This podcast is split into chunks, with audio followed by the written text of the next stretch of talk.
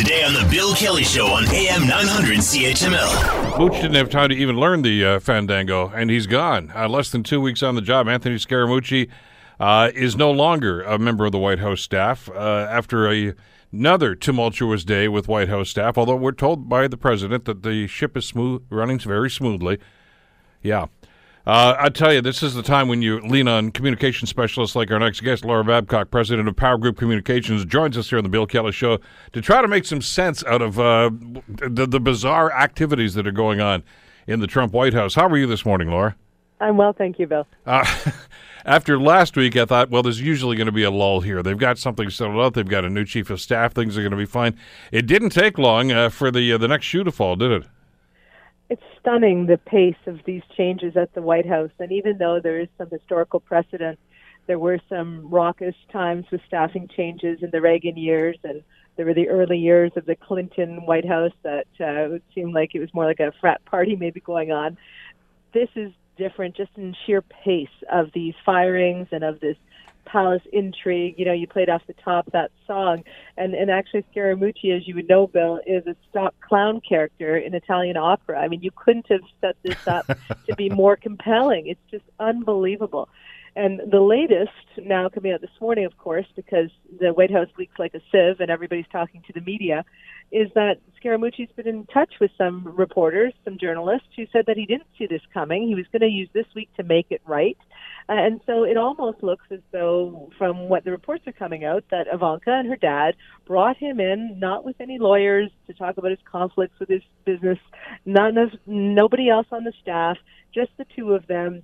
They spoke to him for an hour and a half. They hired him in this job, and you know he came in and he got rid of in short order Sean Spicer and Reince Priebus, two of the the Republican, you know, um, GOP people, uh, the globalists, got rid of them. He got rid of them in short order, and then he was canned. So it's almost it almost is being uh, characterized as Scaramucci was their hitman. The only problem is he didn't know that. So he went in and did what they wanted, and then he got no loyalty in return who's calling the shots here? I mean, this is the second time now that we've heard, that uh, that that Trump's daughter is actually making some policy decisions here. That she was a heavily influenced uh, uh, factor in, in, in the, the, decision to actually go and bomb that. Uh, well, it turned out to be an abandoned uh, airfield.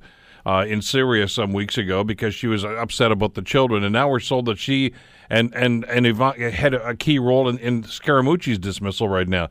It, it kind of makes you wonder who's pulling the levers here.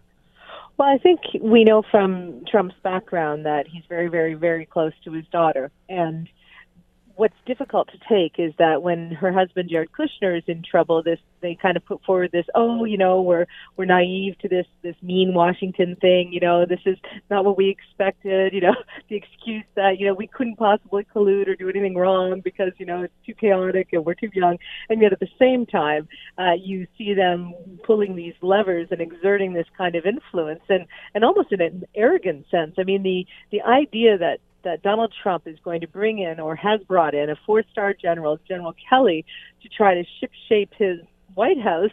Uh, and yet his daughter tweets out yesterday, Ivanka tweets out, I look forward to serving alongside him. I mean, that is not the command and control structure that John Kelly has been, General Kelly has been hired for. It suggests right there that she doesn't see herself below that chain of command, that she is going to waltz right in and pull whatever levers with her dad she can. Uh, so, I mean, you can bring in the, the best military general in the world, but if you've got Trump calling the shots and his daughter heavily influencing her father at her whim, it's not going to be a situation of any kind of command and control. It's going to be the Trump family business as it's always been. Want to hear more? Download the podcast on iTunes or Google Play and listen to The Bill Kelly Show weekdays from 9 to noon on AM 900 CHML.